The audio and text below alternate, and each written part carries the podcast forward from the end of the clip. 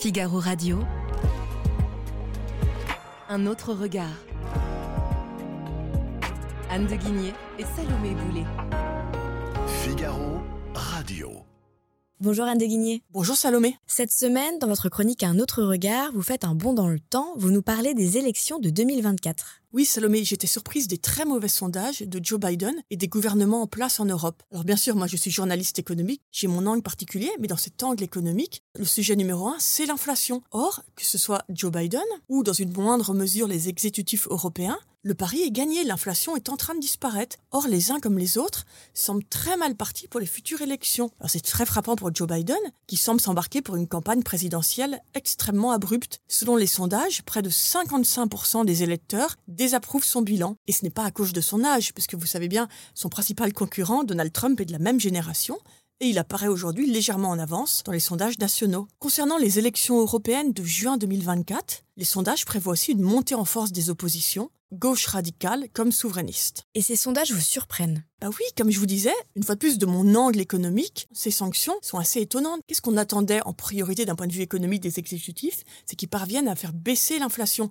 Et c'est très compliqué. L'inflation, c'est un des sujets économiques les plus complexes. On le sait depuis des décennies. Aux États-Unis, l'inflation a été stabilisée à 3,7% en septembre. Vous vous rappelez, le plus haut, en juin 2022, c'était 9,1% nous en sommes loin. Et donc l'inflation a été abaissée sans pour autant que la croissance soit cassée. Aux États-Unis, c'est flagrant.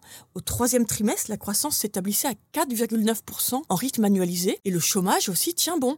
Vous avez un chômage qui est légèrement inférieur à 4%, qui certes rebondit légèrement, mais qui reste très proche du point bas atteint dans les années 1960. Et le bilan est moins glorieux en Europe. Là, vous avez raison, Salomé. Les dirigeants de la zone euro ne peuvent pas se féliciter d'un bilan aussi étonnant que celui de Joe Biden. Néanmoins, il est quand même positif. Rappelons-nous, il y a 18 mois, tout le monde craignait que l'inflation s'installe pour des années et surtout que si jamais l'inflation baisse, ce soit au prix d'une grave récession. Nous n'en sommes pas là. Certes, la croissance diminue, mais en 2024, elle est attendue autour de 0,6%, donc bien loin d'une récession. Et dans cet environnement très morose, il faut reconnaître que la France s'en sort plutôt bien. Sa croissance tournerait autour de 1% l'année prochaine. Mais alors les électeurs devraient être ravis puisque le pouvoir d'achat est au cœur des préoccupations. Non, vous avez raison, Salomé. Tous les sondages et enquêtes le montrent. Les citoyens, les consommateurs se préoccupent en priorité de, de pouvoir d'achat. Donc pourquoi sont-ils aussi peu reconnaissants de ces résultats sur l'inflation? Parce que sans doute il y a des biais dans le ressenti, des biais importants.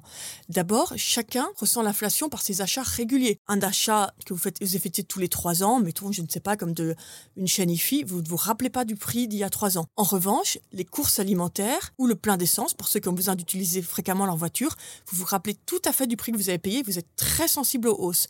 D'autant que ces deux secteurs continuent d'augmenter. Et par ailleurs, les enquêtes démontrent que les consommateurs ont un souvenir souvent très fantaisiste des prix d'origine. Et troisième raison, les consommateurs ont tendance à ne pas considérer le fait que leurs salaires ont également augmenté. Donc toutes ces raisons font qu'en fait, historiquement, les politiques sont très rarement récompensés pour avoir réussi à, à ramener l'inflation au plus bas. Donc la leçon de tout ça, en fait, c'est que les politiques sont très rarement récompensés, si on peut dire, d'avoir réussi à lutter contre l'inflation. D'ailleurs, Jacques Chirac en avait fait la mère constat en 88. Vous savez, il avait perdu l'élection présidentielle, alors même qu'il était à l'époque à Matignon, donc Premier ministre d'opposition, et qu'il était parvenu, notamment en libéralisant les prix, à mettre enfin un terme à la très longue période d'inflation des années 70 et 80. Bon, il avait été aidé par la politique de la gauche de désinflation compétitive, mais c'est vraiment à partir du moment où il est à Matignon qu'on voit que l'inflation a baissé, ce qui n'a pas empêché un bel échec à la présidentielle. Merci Anne de Guigné. Merci Salomé. Je rappelle qu'on peut retrouver votre chronique dans le Figaro, lefigaro.fr et sur Figaro Radio. À bientôt. À bientôt. Nos ados ont vu tous les Miyazaki. Ils rêvent qu'on les emmène au Japon. Alors je vous donne rendez-vous au musée Ghibli à Tokyo où vous serez transporté dans l'imaginaire du studio. Incroyable. Mon mari, lui, rêve de s'immerger à fond dans la culture nippone. Après un cours de dessin manga avec un artiste, je vous propose d'assister à une cérémonie du thé. Waouh. Et pour une expérience unique jusqu'au soleil levant, je vous ai réservé une nuit dans un joli ryokan avec un dîner traditionnel. Je nous y vois déjà. Avec Marco Vasco, ne rêvez plus, vivez votre voyage l'esprit libre. Au rendez-vous sur marcovasco.fr pour imaginer votre prochain voyage sur mesure.